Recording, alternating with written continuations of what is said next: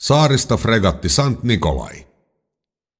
Ruotsin salmen meritaisteluiden tunnetuimpia tragedioita lienee Venäjän saaristolaivaston fregatti Sant Nikolain kohtalo. Upo uusi, 38 tykin soutufregatti, edusti uutta alustyyppiä ja saaristolaivaston tulivoimaisinta kalustoa. Aluksen pituus oli noin 40 metriä, leveys lähes 10 metriä ja syväys mataliin rannikko- ja saaristovesiin sopivasti vain 3,6 metriä.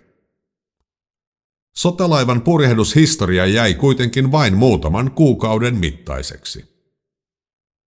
Britti-upseeri Samuel E. Marshallin komentama, lähelle venäläislinjan keskustaa sijoitettu Sant Nikolai, oli tunteja ankaran tykkitulon kohteena.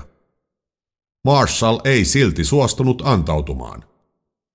Noin 400 sotilaan miehistöstä oli taistelujen ja tykkitulen jälkeen hengissä enää noin 80 miestä, kun pahoin vaurioitunut alus alkoi kallistua. Fregatti upposi hetkessä, ja vain kourallinen miehiä pelastui.